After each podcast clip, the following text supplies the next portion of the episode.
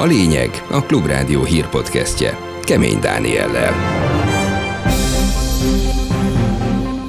Magasan a magyar infláció lesz a legnagyobb idén az EU-ban, miközben a gazdasági növekedés az utolsó között van. Az uniós tagállamok közül egyedülálló módon Magyarországon idén a tavainál is nagyobb lesz a pénzromlás mértéke. Második forduló jöhet a török választásokon szoros versenyben, továbbra is Erdogán vezet. Egy százalék pontot könnyedén fog tudni hozni Erdoğan, és ha nem is nagy különbséggel, de vélhetően megnyerheti a következő fordulót. A láncít felújítása időben el fog készülni, ezt ígéri Karácsony Gergely. A Lánchíd egy nagyon-nagyon fontos lépés, de csak egy lépés egy élhető Budapest megteremtésének az irányában. Felhős, borul, csapadékos idő jön a folytatásban. Ez a lényeg a Klubrádió hírpodcastja 2023. május 15-én. Jó napot kívánok, most a hírek jönnek részletesen. Magasan a magyar infláció lesz a legnagyobb idén az EU-ban, miközben a gazdasági növekedés az utolsó között van. Ezt állapítja meg az Európai Bizottság friss felmérése. Az idei GDP növekedés a legalacsonyabbak között van, 0,5%-kal, jövő évre pedig 2,8%-os emelkedéssel számítanak. Az inflációs mutató pedig magasan a legrosszabb, idén 16,4%-os magyar inflációra számítanak, amely jövőre 4%-ra mérséklődik. A részleteket Arató László, a Klubrádió tudósítója mondja el Brüsszelből. The EU economy has avoided a recession. It expanded in the first quarter and is set to continue growing moderately. Az EU gazdasága elkerült a recessziót, növekedett az első negyedévben, és ez a modell folytatódik a továbbiakban is, jelentette ki Paolo Gentiloni, gazdasági biztos brüsszeli sajtótájékoztatóján. Ami a magyar gazdaság teljesítményét illeti, a GDP növekedés éppen az uniós adat fele, vagyis fél százalék lesz, amely 2,8 százalékra nő jövőre. A leginkább aggasztó azonban az inflációs adat. Az uniós tagállamok közül egyedülálló módon Magyarországon idén a tavainál is nagyobb lesz a pénzromlás mértéke. Ez 16,4 százalékot jelent, ami közel 10 százalékkal haladja meg az uniós átlagot, és még ennél is nagyobb mértékben az eurozóna adatait. Feljelentette hatházi Ákos a lomkorona sétányos polgármestert, ezt írja az országgyűlési képviselő a Facebook oldalán.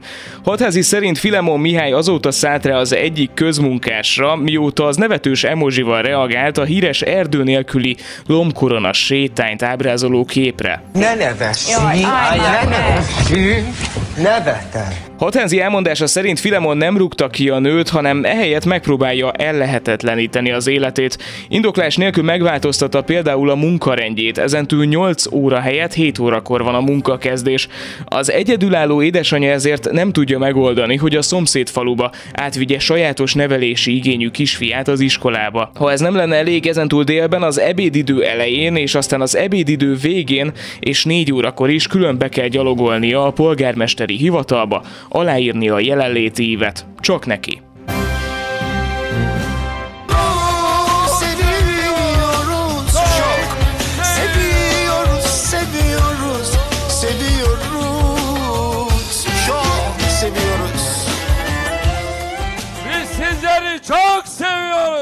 Második forduló jöhet a török választásokon szoros versenyben továbbra is Erdogán vezet. A török választási iroda szerint az országot mintegy két évtizede irányító Erdogán a szavazatok 49,4%-át szerezte meg, így esélyes, hogy május 28-án második fordulót is tartanak. Erdogán riválisa Kemal Kilicdaroglu a szavazatok 44,96%-át kapta, aki viszont így is biztos a második körös győzelmében.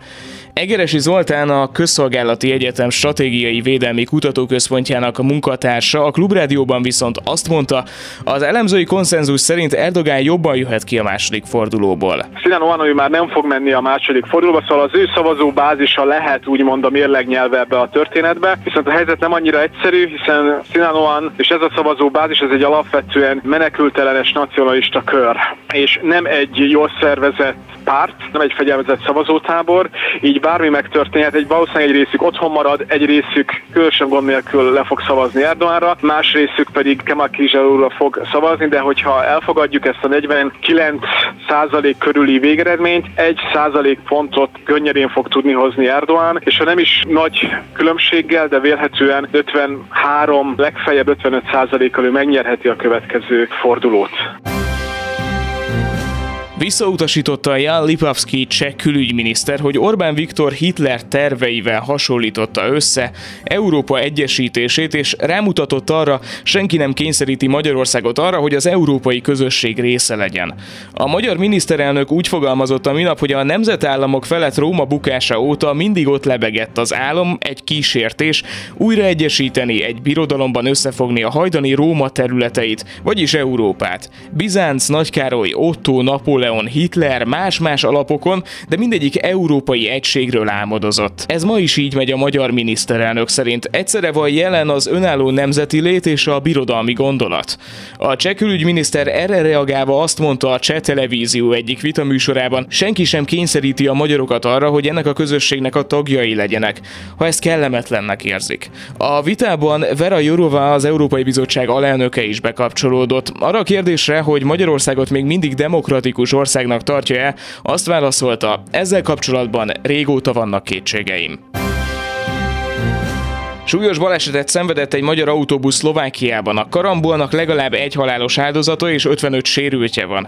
Az autóbusz egy kamionnal karambolozott a Paraméter szlovák lap információi szerint. Az Országos Mentőszolgálat operatív központja és a kórházak arról biztosítottak, hogy minden sérültet azonnali és minőségi egészségügyi ellátásban részesítenek. Mindent megteszünk azért, hogy megmentsük az életüket. Rendkívül sajnálom a baleset áldozatát. Részvétem a hozzátartozóinak, mondta Mihály Palkovics Szlovákia frissen kinevezett egészségügyi minisztere. A láncít felújítása időben el fog készülni, ezt jelentette ki Karácsony Gergely sajtótájékoztatón. A főpolgármester arról is beszélt, hogy a felújítással párhuzamosan zajlik a közéleti vita arról, hogy milyen forgalmi rend legyen majd a Lánchídon. A főváros vezetésének pedig van jövőképe arról, hogy a budapestiekkel közösen mit szeretne megvalósítani. Nagyon fontos ugye tudniuk azt, hogy a Lánchíd felújítása határidőre el fog készülni. A Lánchíd egy nagyon-nagyon fontos lépés, de csak egy lépés egy élhető Budapest megteremtésének az irányában. A Láncidnak ez az új szerepe, az, hogy a közösségi közlekedést, a szelíd közlekedési módokat és elsősorban a gyaloglást segítő kapcsolat legyen. Ez teremti meg a lehetőségét annak, hogy zöldítsük a belvárosnak ezt a részét, a Pesti és a Budai oldalon egyaránt, és egyszerre oka is okozata annak, hogy összekapcsoljuk ezeket a fejlesztéseket, hogy a Láncid, a megújult Láncid kapcsán egy megújuló belvárosról tudjunk gondolkodni. En el 50, viene el chut. Badé otra vez por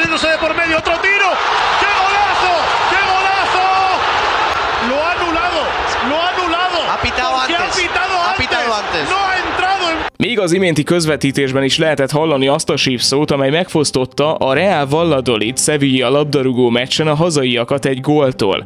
Történt ugyanis, hogy még 0-0-nál az első félidő végén a bíró lefújta a játékot, csak hogy nem túl jól időzített, mert pont egy lövés közben tette ezt, már pedig a Valladolid játékosának bombája a Sevilla hálójában kötött ki. A játékvezető a szabályoknak megfelelően nem adta meg a gólt, majd a szünetben a szerencsétlen eset miatt elnézést kért a ház házigazdáktól. A bocsánat kérést alig, hanem őszintében fogadták volna, ha a Sevilla végül nem 3-0-ra nyerte volna a találkozót. Azért különösen kellemetlen a vereség, mert a Valladolid előnye mindössze egy pont maradt a kiesést érő helyen álló Getaféval szemben. Érdekesség, hogy az eset után a játék legvégén a biztonság kedvéért a játékvezetőt rendőrök kísérték le a pályáról. Végül az időjárásról nem túl nagy öröm nekem, hogy némi kihagyás után visszatérve ismét rossz híreket kell mondanom, de hát valakinek ugye ezt is meg kell csinálni. Why I'm here, it's a good question. Ha röviden kellene összefoglalnom, akkor csak annyit mondanék, hogy rossz idő lesz még a következő pár napban. Is there any question? De egy kicsit részletesebben. Szóval kedden többnyire erősen felhős vagy borult időre számíthatunk, napközben kisebb, estétől már nagyobb szakadozásokkal. A csapadék súlypontja a Dunántúl fölé helyezkedik. Az északnyugati nyugati megyékben tartós kiadó záporós eső valószínű, de másút is várható eső, illetve intenzív csapadékkal kísért zivatar.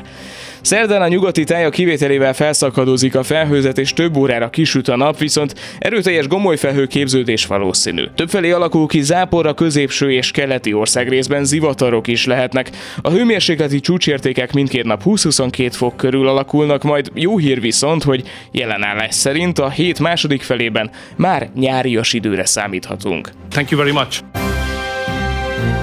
Ez volt a lényeg a Klubrádió hírpodcastja 2023. május 15-én. Iratkozzon fel csatornánkra, hogy ne maradjon le hír összefoglalónkról holnap sem. Mostanra megköszönöm az önök figyelmét Turák Péter, Golkata és Pec István munkatársaim nevében. Önök Kemény Dániát hallották. Ez volt a lényeg. A Klubrádió hírpodcastjét hallották.